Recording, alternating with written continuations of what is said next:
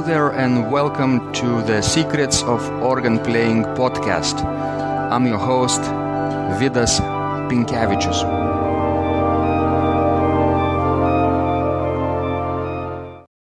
Welcome to Secrets of Organ Playing podcast number 109. This is Sunday, August 27th, 2017, and today's guest is uh, the Canadian organist uh, Francine Nguyen Savaria, and um, she is from Montreal. Francine entered the piano class of the Conservatoire de Musique de Montreal at the age of 16. Uh, two years later, she entered the organ class, studying under Jean Le Buis. She graduated from the conservatory in May 2011. Francine is the recipient of many prizes and scholarships, uh, which have allowed her to participate in the Mount Royal College Organ Academy in Calgary, Canada, and in organ courses studying with Jean Gallard in Paris and Cherry Rhodes in Los Angeles. Uh, she completed her graduate studies at the University of Southern California in December 2013 Awards include the John Goss Memorial Scholarship from the Royal Canadian College of Organists and the Irene E. Robertson Music Scholarship from the USC Thornton School of Music. Francine recently performed the complete organ works uh, of Johannes Brahms at the Calgary Organ Festival and Symposium. She also played with the Calgary Civic Symphony for the same festival.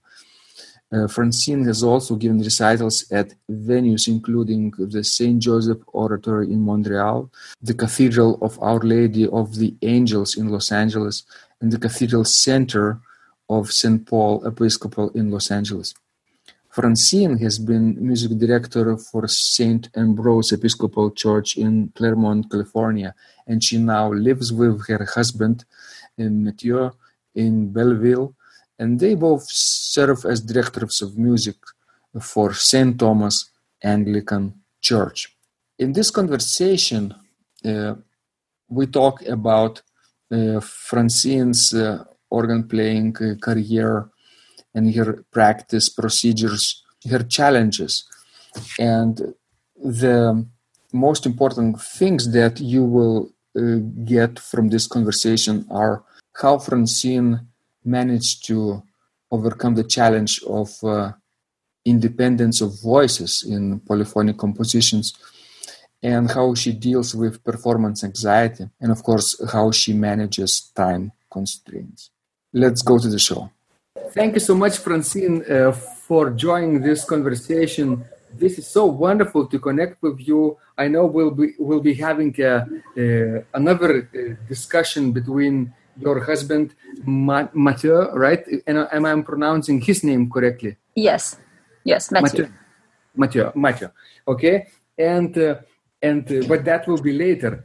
Uh, but for now, I'm very curious to know uh, about your work, about your organ playing procedures, about the challenges that you are facing on your way to um, reaching your goals and this is wonderful. Thank you so much. You're very, very generous and welcome to the show. Thank you. Wonderful. Let's start our conversation, Francine, with the story from your early days. Do you remember when somebody introduced you the organ to you? And maybe you could share the story how you first fell in love with the organ. I actually fell in love uh, with the organ quite late uh, compared to other organists who might have started younger.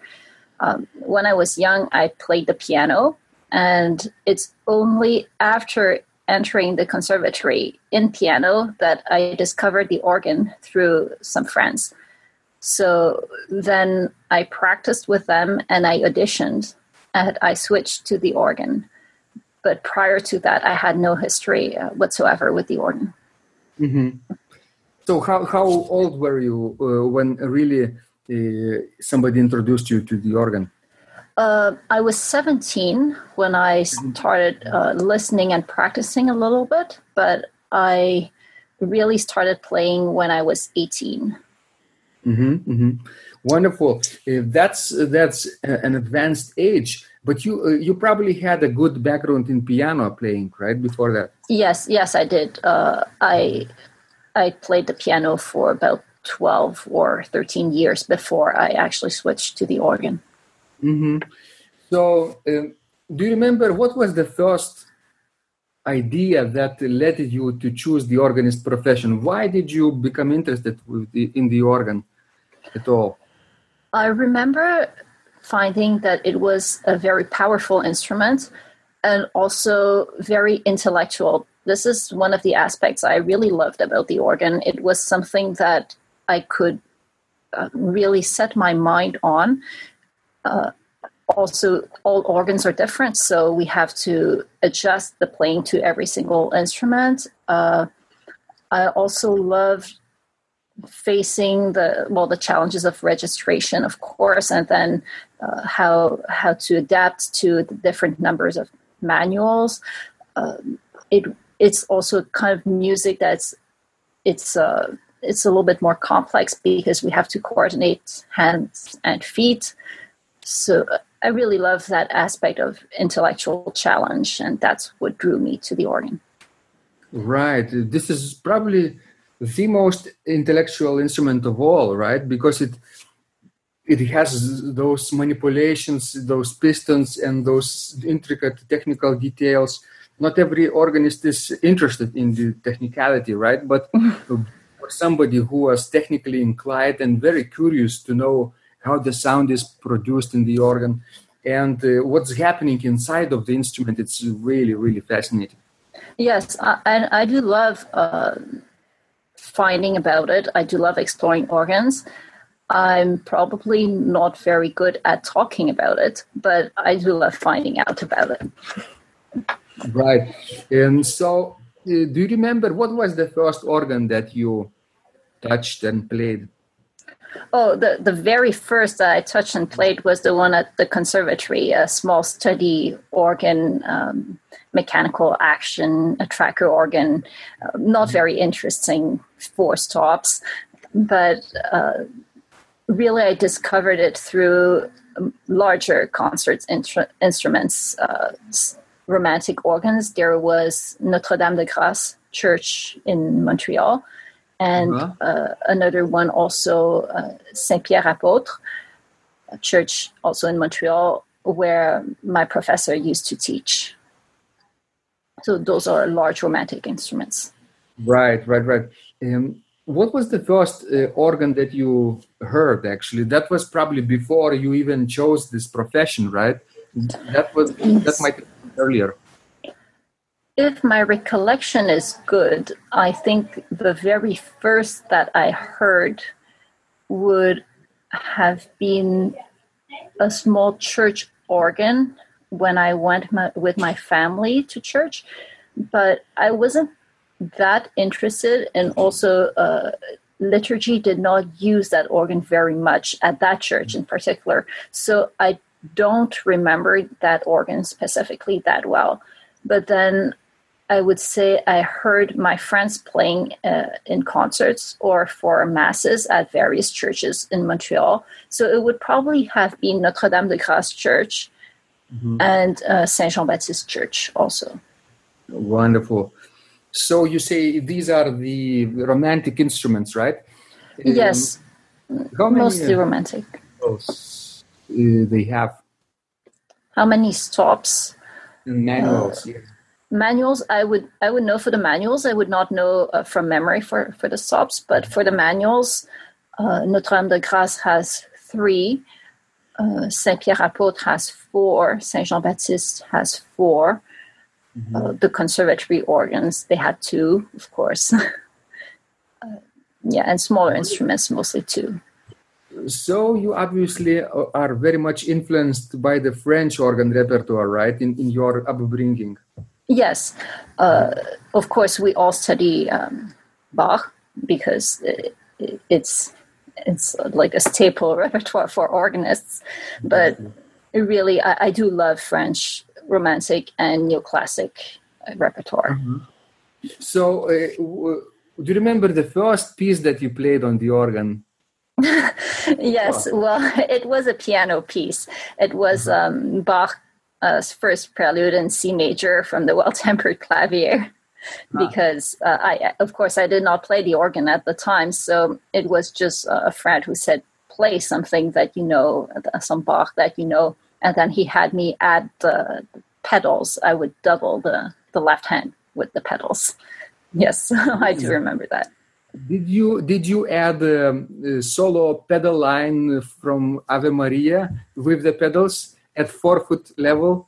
no, time? well, uh, no, not even. Uh, I would just double the the bass from the left hand, and then uh, later on, when I actually started playing uh, the organ, taking lessons, I played um, Bach's Little Prelude and Fugue in B flat major I started learning that. Um, I played some Couperin, uh, Messe pour les couvents, and uh-huh. uh, Berceuse by Louis Vierne. So those were my first pieces. Berceuse is uh, very doable at the early age, at yes. the early because it has uh, not too many um, pedals. I would say you could add pedals, but it's very uh, not very yes. obligatory. Mm. Yes, and and the more the more I studied, the the more pedals I added, of course. Mm-hmm. So by that time, of course, you are a well-rounded pianist, right? Yes. Mm-hmm. So, what were the specific organistic challenges for you at this early stage? Uh, well, there is of of course learning to to coordinate hands and feet, but I would say mostly it's the aspect of conducting every single voice separately. You know how on the piano a, a note would would die. So whether you, you take it off at the exact right time or not uh, doesn't matter as much as it matters on the organ, because then if you let up let go of a finger at the wrong moment, too late or too early, it really shows. We hear that that gap. So the independence of fingers and the independence of every single voice, I would say, would, would be the the biggest challenge in technical playing. And it, it's still today. I mean, I, I think it's always for even if we study uh-huh. the organ for years. Independence of fingers, right? Yes. And voice, voices. Yes. And how do you overcome this challenge today, for example, uh, as opposed to uh, that young age, right? Uh, basically, early age, not young age. Uh, you're you're still young. I mean, this when you first started, and you are now a very mature organist. Do you feel that you can tackle this problem of independence of voices better than earlier or not? Course, sure, uh, it comes it comes with practice uh, I, I, would say mostly today I'm more aware of where it will be difficult. Let's say I'm playing a piece, and I will easily find where it, it is more difficult to do so. And so I will either isolate the section and practice this very slowly, or um, sometimes I will even practice hands separately to make sure I will make sure I'm conscious of every note and every single uh, difference in articulation between the voices. Mm-hmm. So those uh, two-step procedure, basically, you you working in fragments, not long episodes, but fragments of several yes. measures. Yes. And then you you you go and practice separate voices and maybe combinations of voices, right? Yes. Yes. Uh, I also I like to be comfortable in knowing uh, intellectually the score very well. So sometimes uh, in, in pieces where I can do so, it, it's not all the repertoire, but some pieces, let's say um, Prélude, Fugue et Variation by César Franck, then uh, for that piece, uh, it happened that I would actually solfege, sing through one of the voices while playing with no stops, so on, on a mute manual and play the other voices with with stops so then i could really focus on if, whether I, I knew the line or not that well mm-hmm. you're talking about the variation part not not the prelude Yes, well, the prelude it works too with the prelude, and it even works with the fugue. Uh, I've I've been playing the fugue and singing, uh, focusing on solely, let's say, the alto voice, and then mm-hmm. I I make sure that I know that voice.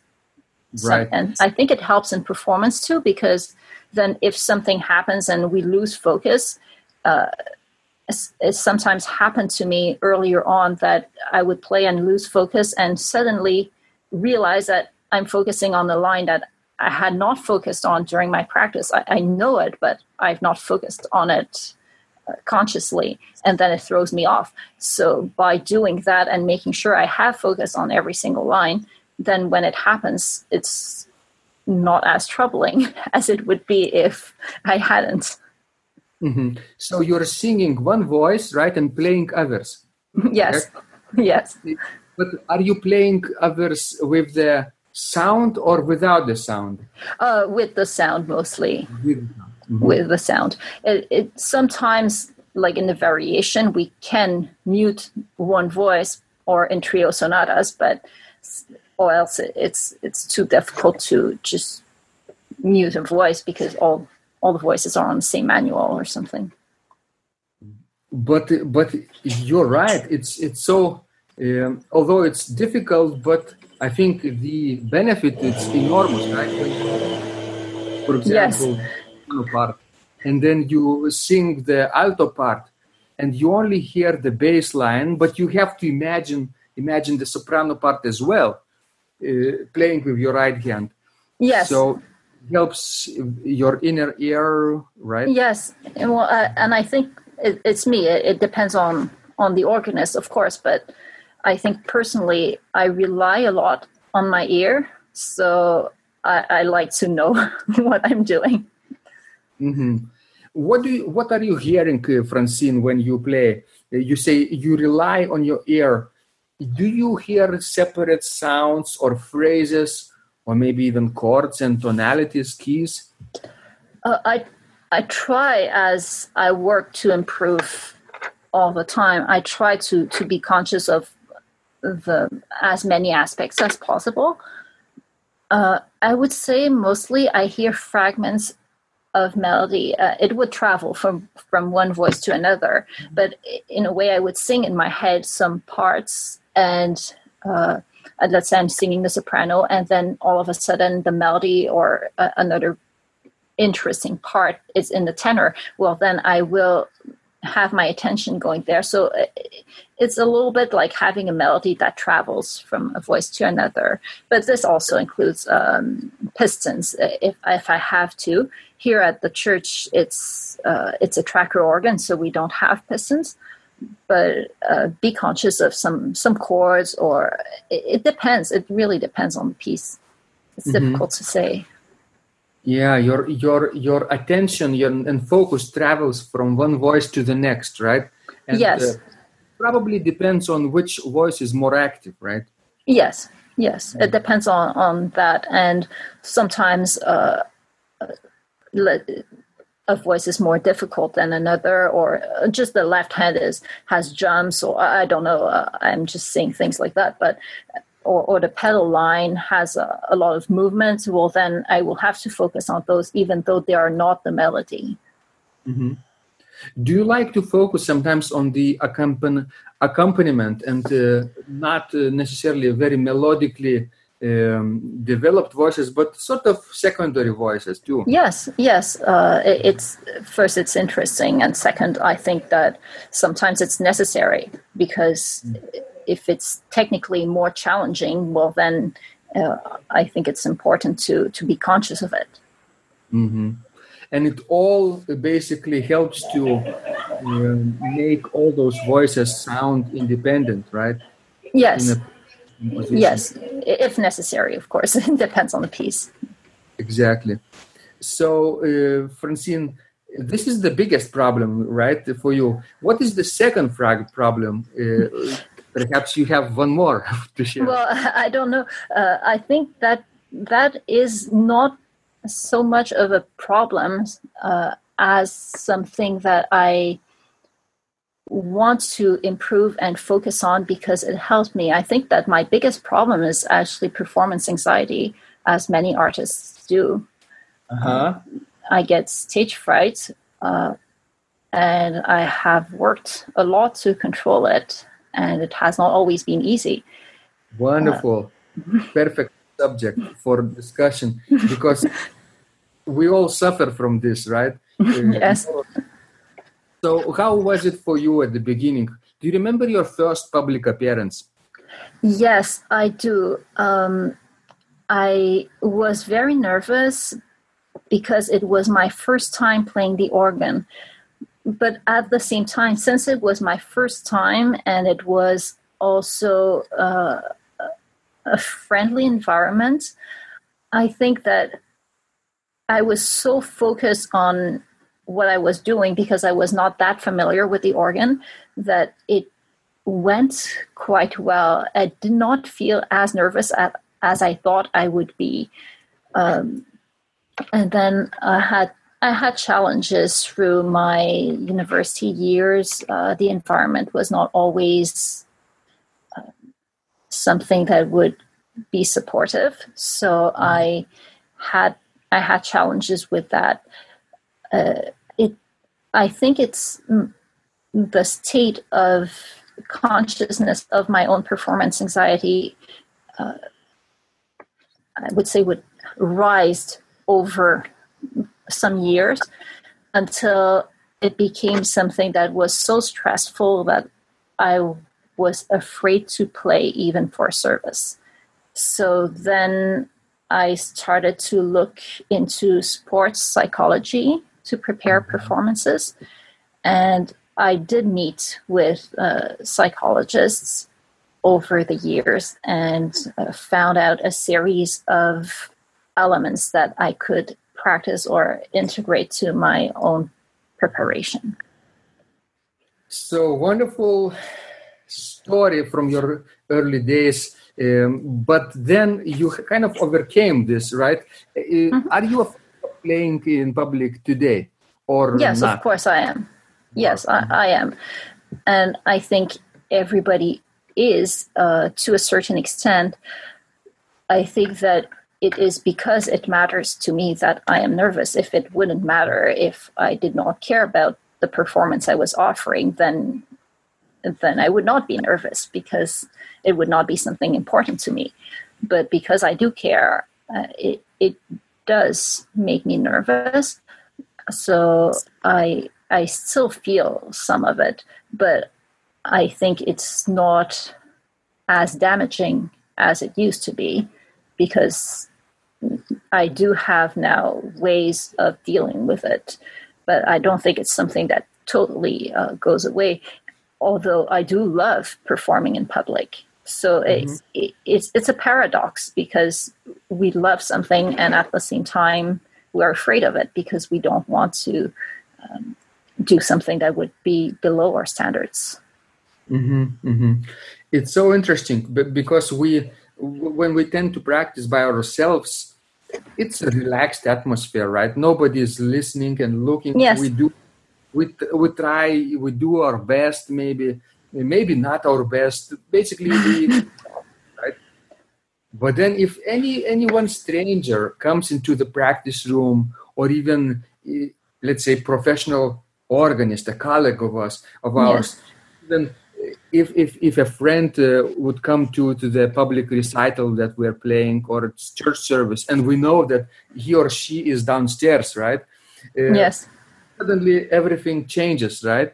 Our yes. breathing uh, sort of uh, is uh, shallow, heart rate elevates, everything is sort of yes it's uh, it's it's an interesting uh, combination of things i found out that for me it's harder to play for people that i love than for people that i don't know at all mm-hmm. because there is no uh, emotional attachment to people that i don't know so even though um, I, I, would prefer not to to give a bad performance, it's something that um, would not matter as much to me as the, the feedback or or even just the opinion of people that I do respect.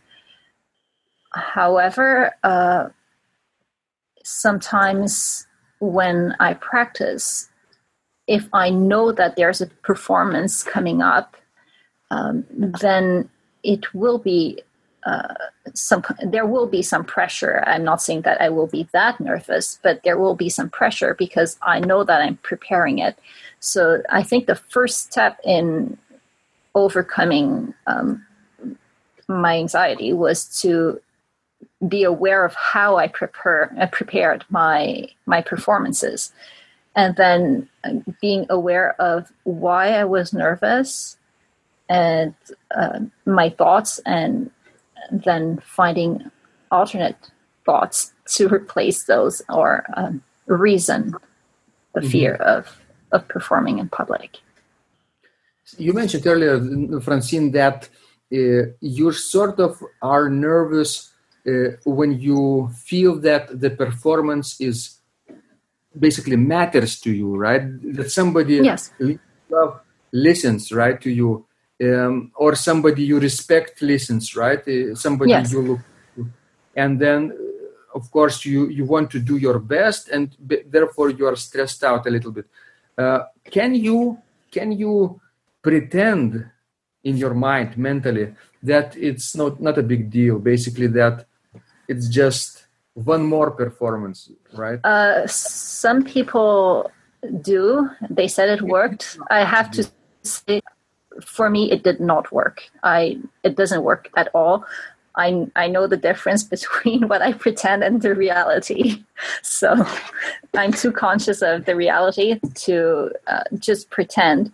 But I do work on telling myself that it is not the only performance. It is one more performance, and it is where I am in my progress right now. It doesn't mean that later on it will be the same. It might be better, it might be worse. But I also know that this is not a one time uh, performance only, and we all evolve. And I'm trying also to remind myself that we all have better or less good moments. Mm-hmm. You know, Francine, how some people can trick a lying detector, right? Uh, when they are tested, are being tested. Uh, so I was just uh, thinking whether we as performers can trick our mind and uh, basically make it forget that the situation is risky, right? Yes, uh, I think we. It's not that we trick our mind. I think that for me, it's practicing something. So I will practice my focus, hence also all singing all the lines. I will practice being in a certain state, and so when the performance happens, I try to do all those things that I have practiced, and uh, naturally the first minutes will be difficult. I think everybody is has that kind of stress in first and last minutes of the performance. But then, as it goes, I will find out that uh, I am not in a, tr- a threatening environment, and that I can do the things that I have practiced. So I will feel more comfortable and the stress will, will fade, as I said, until the end, where normally stress rises again because we we know that it's the end and we don't want to finish on, on wrong notes, of course.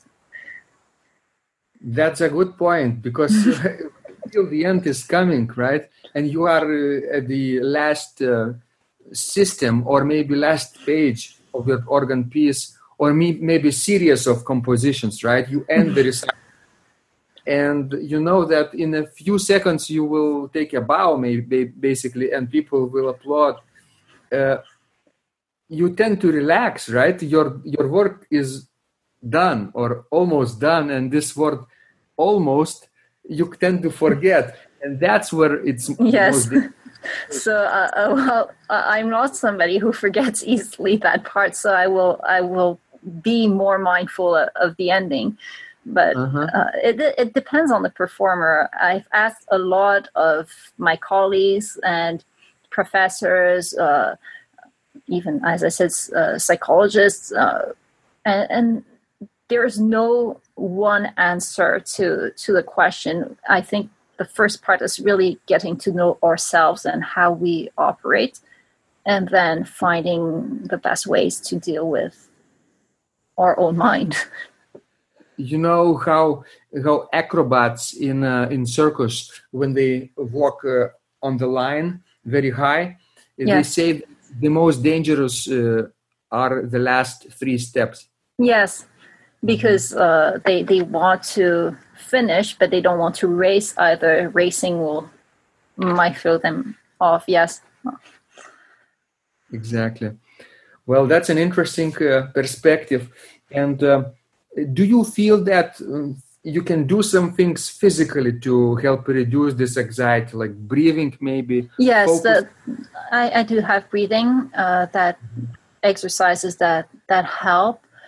Um, also, it's a simple trick, uh, but standing or sitting very straight and being in a position of, I would not say power, but being in a position where we act as if we we had full control. Sometimes just physically reenacting those will help because the body also releases hormones, right? So it releases them to the brain, and the the brain will react to to those hormones. And so if we we are very straight and we act as if we were very confident, well, then we send the message that we're confident, and uh, in a way, it, it does calm down the, the stress because we react to to what our body does as well, even though it's not necessarily natural at first. Good point. Good point. So you have to overcome the challenge of uh, voice independence, then performance performance anxiety, right? What, yes. What else is is tricky for you right now? Mm-hmm. I don't think I I think in, in terms of what is tricky that much. I think that what happens is just I take the work I have to do, then I see what what needs to be worked on today, and then I practice that. And if uh, if I find that some things uh, need to be worked on some more, then sometimes I will plan on the longer term how how I will work with them. Um, maybe right now I would say that we have a very busy fall season coming up uh, for Mathieu and I. So it's the load of repertoire that needs to be learned and uh, practiced. So just making sure that I have time for everything, that I will not rush into learning a piece at the last minute. Um, just time constraints. Mm-hmm. With the church work, that might be also a constraint because uh, we do work with choirs as well and uh, just the administration of the music program at the church. So it's making sure that we have time to do everything that we take on uh, to serious standards if we're going to present those in public. Mm-hmm. Yeah, um, when when you are dependent on, on, on some deadlines and other people are involved in your team, right? Yeah. You to, sometimes you tend to perform better, right? Because you manage your time better. You yes. your time better. Yes, I I think um, well, Mathieu is a fantastic time manager, so I would have to say that mostly um, he decides on the schedules and. Uh, uh, I, I, have nothing to say really. It, it goes well, but uh, for the most part, uh, sometimes uh, if I have other challenges, uh, if I have other things going on in my life, well, then I, I might tend to procrastinate. So I will make sure that I don't, but then it requires um, willpower. So I will I will mind myself to a schedule and work on those. Mm-hmm. Uh, what is your favorite time of the day to practice? Do you have one? Uh, I think it's the morning, but I would not be quite sure it would be my favorite time if uh, I had that much of a choice. So right now, it it just happens to be the morning because I'm easily ready to practice in the morning, and then because we have choir rehearsals uh, in the afternoon or the evening during the year, although now it's the summer and we don't have them. Uh, it's just easier to keep that routine. So I practice in the morning, and often with Mathieu, we practice every day as a duet. So we practice also um, in the late afternoon when uh, he's finished with his own personal practice. Mm-hmm. I'll save the discussion about your organ duet practices. you can join us later, right? Sure. Uh, yes. This is a fantastic subject too and uh, and his own perspective uh, would be wonderful to share. But we'll we'll we'll, we'll wait. But for now, uh, do you do you think that people have to have um, like a constant practice schedule to make like a, an appointment with him herself or himself in the morning or in the afternoon and write down in the schedule book. I, I don't think so but i think it depends on your personality. Um, I think that for me it works best, and for Mathieu as well, because uh, first of all, our schedule at the church is all, already quite strict, so we it's just easier to to have that. But for myself, I would say um, it's easier to take a habit if I make an appointment with the organ, writing, whatever it is, every single day uh, around the same time. Um, one says that it takes a month to build a habit. So if I make sure that I do it during a month, then normally then it just becomes easy afterwards.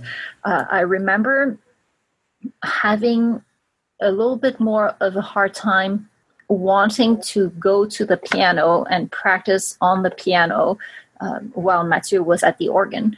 Uh, because I found that I had practice at the organ already in the morning. So when I went to the piano, it wasn't as interesting. And um, I procrastinated. I found other things to do. So at one point, I did reverse things and went to the piano first thing in the morning to make sure that I would do the piano and then go to the organ. Because I think that there's an act also of climbing those steps. We have an organ loft. So when we climb those steps and we're there and we're seated on the bench, the hardest thing is to do is to start. But once we're started, we get focused and, and it's easy. So uh, the piano, it was a little bit more difficult. So when I did that, I took the habit of practicing on the piano. And then it became something that was just a normal part of my day. And then it was easy to go back to practicing the piano a little bit later in the afternoon, and it, it wouldn't um, have the same effect of um, being bored that mm-hmm. that I would have early on. So I think yes, for me it helps to make an appointment with myself uh, at specific times and have a routine, but it, it depends on the person. Mm-hmm, mm-hmm. Yeah, some people are very free uh, with their schedules, perhaps uh, like you know, free artists, right? And uh, they tend to uh, rise up sometimes late, sometimes early. Mm-hmm. Yes, they are free, but but nevertheless, the, the, the, the, difficulty still is, as you say, sitting down on the organ bench.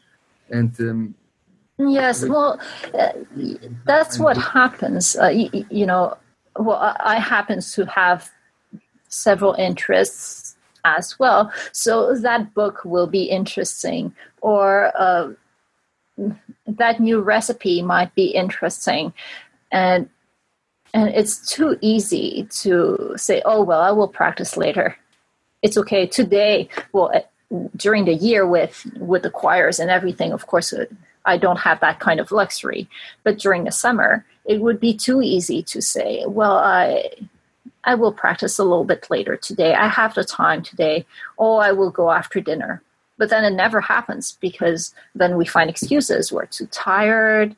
Um, have other things to do, that phone call, etc. So I just find it easier to just book it, schedule, and then go. Well, exactly. Uh, and obviously, having this external accountability is very good, right? Uh, when you have the deadline, when you know that yes. other people depend on you, mm-hmm. you yes, and find time to do preparation and practice more often, regularly. Yes. Well, a lot of people will say that uh, I am my my worst critic. I, I am harder on myself than any, than anybody else would be.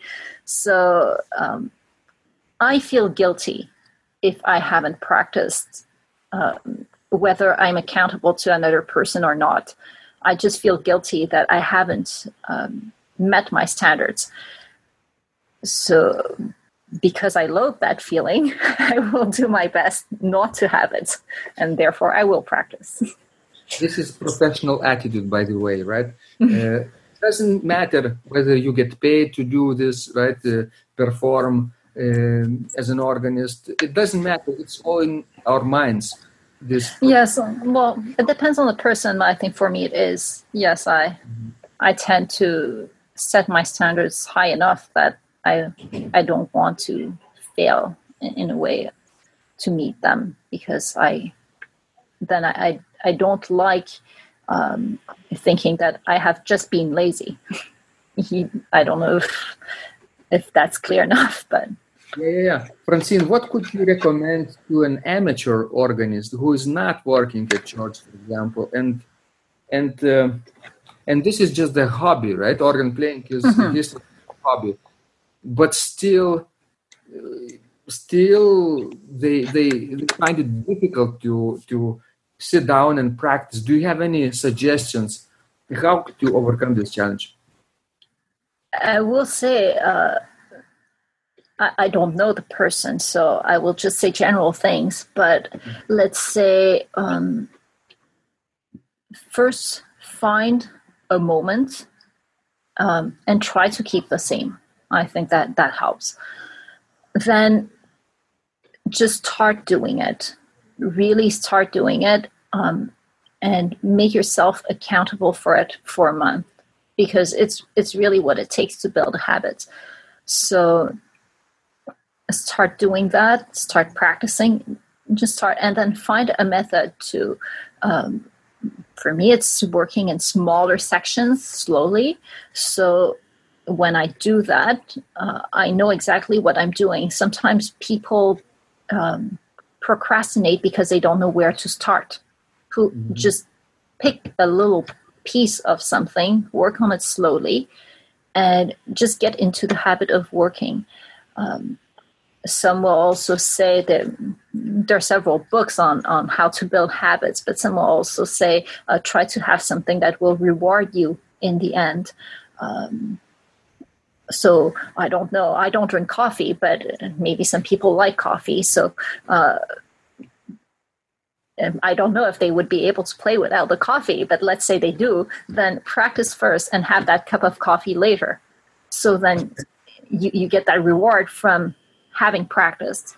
So it, it depends on on the person, but trying to build a habit takes uh, ab- about a month, and uh, finding a moment, often linking it with something else that is already in our daily routine will help. And uh, be patient and make yourself accountable for at least that one month and and then see normally it, it just becomes easy after a month uh, it's just positive uh, reinforcement right? You mentioned coffee. Yes. or a small treat right? You deserve something. You do some something that is hard and difficult and you then reward yourself. Mm-hmm. uh, well like, yes uh, i think it for doing I, I think it works. Uh, I, I I've not gone so far as uh, making food my my treat, but it's. Uh, I think it, it works in a way to just um, find something that will be a reward from from having done the work that needs to be done, even if it's only to to tell yourself that you've overcome uh, that that challenge of not wanting to practice today. Sometimes it's enough. Mm-hmm, mm-hmm. You know, uh, you said very wise thing about about uh, you know not not necessarily making uh, food uh, your treat, but you can reward yourself internally, right? Just by doing this task and achieving some some small yes result, right, like a victory. This yes, I think I think that works for me. Uh, I I practice and when I master a difficult section, then I feel that my practice time has been worthy. Now the problem happens when a practice does not go as well as uh, we intended it to go, and then we feel that we have not done anything. Well, just saying, well, I, then I have practiced today and I have done my best. Um, and knowing also because of how the brain works that tomorrow I might have integrated some of my practice today that I'm not aware of right now um, will also help. Mm-hmm. You've done the difficult part. You sat down and, and practice. You've done the yes. work. And, and I think I the... think that the most difficult is to sit down really because then after you just get focused and you just get into it. And, um, and then two hours go by and, and we don't feel them going by. Uh, unless I don't know, it's too hot like it is right now in the church. But uh, apart from that, I, I think that the most difficult is just to get there. Wonderful. So, Francine, you mentioned your your early memories with your organ playing. I don't recall you mentioned your mentors. Could you mention who? Is there anybody in your life uh, who taught you those things and you could uh, acknowledge them there? Um, I well, I do have professors uh, that I, I, of course I, am very grateful to. So I have Jean Le Buis, who taught me at the Montreal Conservatory, and Cherry Rhodes, who taught me at the University of Southern California.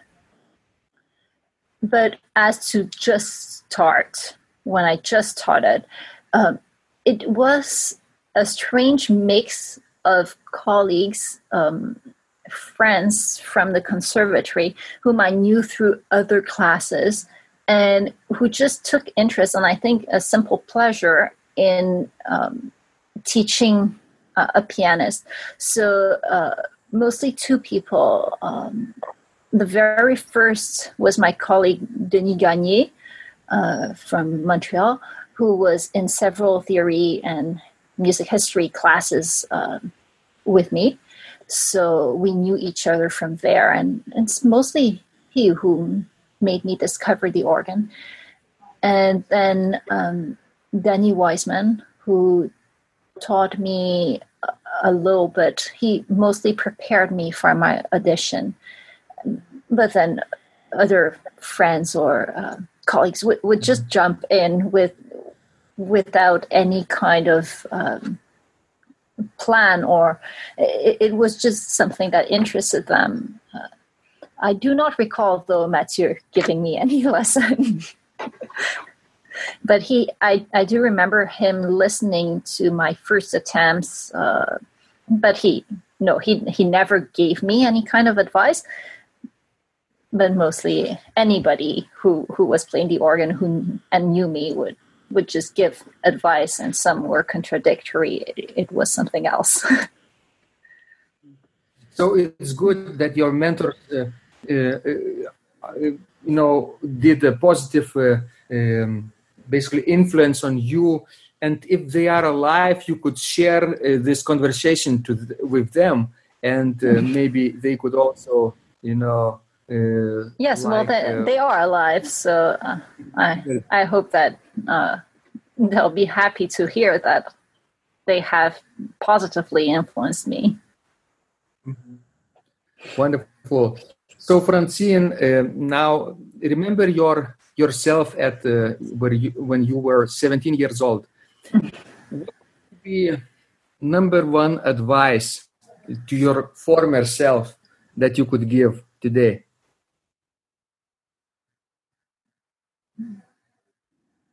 It's a good question.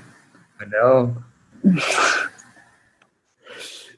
this is uh, this is fun, right? You could think very deeply, and this advice, by the way, would be like a like a wisdom, like an insight for uh, for thousands of organists who will be listening to us uh, from 89 countries too. So uh, not only you will be uh, advising and uh, and saying good things about yourself, about you know how to how to practice differently, maybe wisely, more more efficiently. I don't know.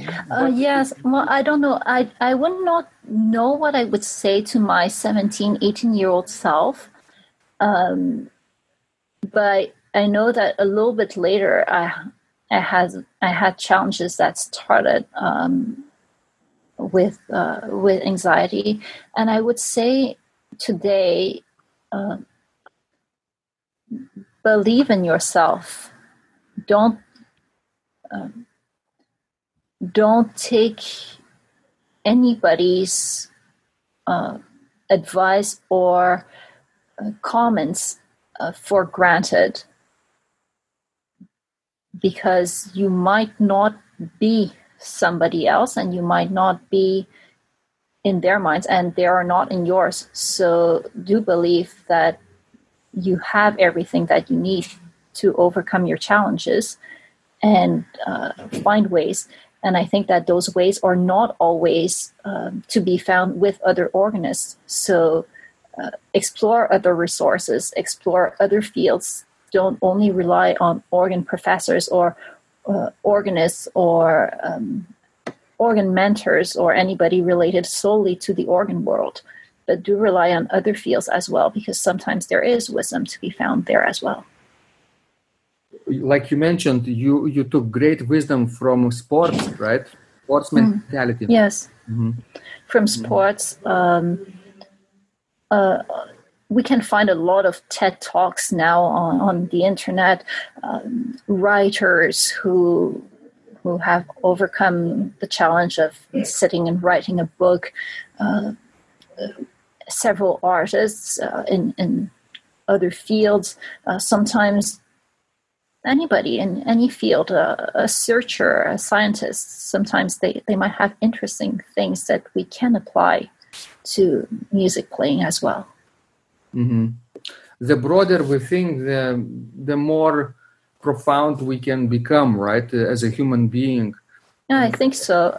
I think so. I don't like to limit myself uh, to the organ, the organ practice, uh, just simply music making. I think that there's so much to be found elsewhere as well. Wonderful, Francine. I think uh, we, we, will be very happy to, to talk with Mathieu too and you together like uh, about your organ playing duets uh, practices and your performances, those kinds of experiences. And maybe we could also uh, talk more about your work uh, as music directors, right? Uh, yes, that's what we do. Uh, for another uh, episode. So thank you so much today. You you mentioned so many great things, very uh, wise things like ch- challenging things like um, independence of voices, performance anxiety, and of course managing time constraints. Fundamental, basically, uh, human challenges that people uh, in our profession have to overcome every day. So I hope people will be inspired to take your example, everyday example, and basically just uh, sit down on the organ bench. That's the most difficult part, probably. Yes, well, thank you very much. and before we end, Francine, um, could you mention uh, what is this uh, place online where people could uh, go and visit you and your work and uh, find out more about sure. you? So, uh, our duet website is www.duo, D-U-O, pergola, P-E-R-G-U-L ae dot com. Dot com. Okay, I'll make sure I to include this link into the description of this uh, conversation that people could literally click and visit your website. and support your work. Wonderful. Thank you, Thank you so much, Francine. Uh, I say until we meet again, au revoir, and Sure. uh, uh, have fun practicing and uh, overcoming performance anxiety. Uh, do you have any public performances, uh, public appearances uh, coming up very soon? Uh, we have some scheduled uh, for for the fall. So we have a performance with a string quartet as well in October. And then uh, Mathieu and I are currently working on a transcription of Beethoven's Fifth Symphony that we will perform in several places around uh, Quebec and Ontario. I'm sure we'll be talking about that project too. Yes. Wonderful. Thank you so much, Francine. Thank you for your time. If you liked this conversation, I encourage you to visit my blog Secrets of Organ Playing at organduo.lt, where you will find lots of insights, practical advice, and training for every area of organ playing. You can subscribe to this blog for free to get your daily dose of inspiration and to be the first to know when any of my future podcasts roll out. I hope to help you reach your dreams in organ playing. I'm Vidas Pinkevičius. Thanks for listening, and I'll catch you online really soon.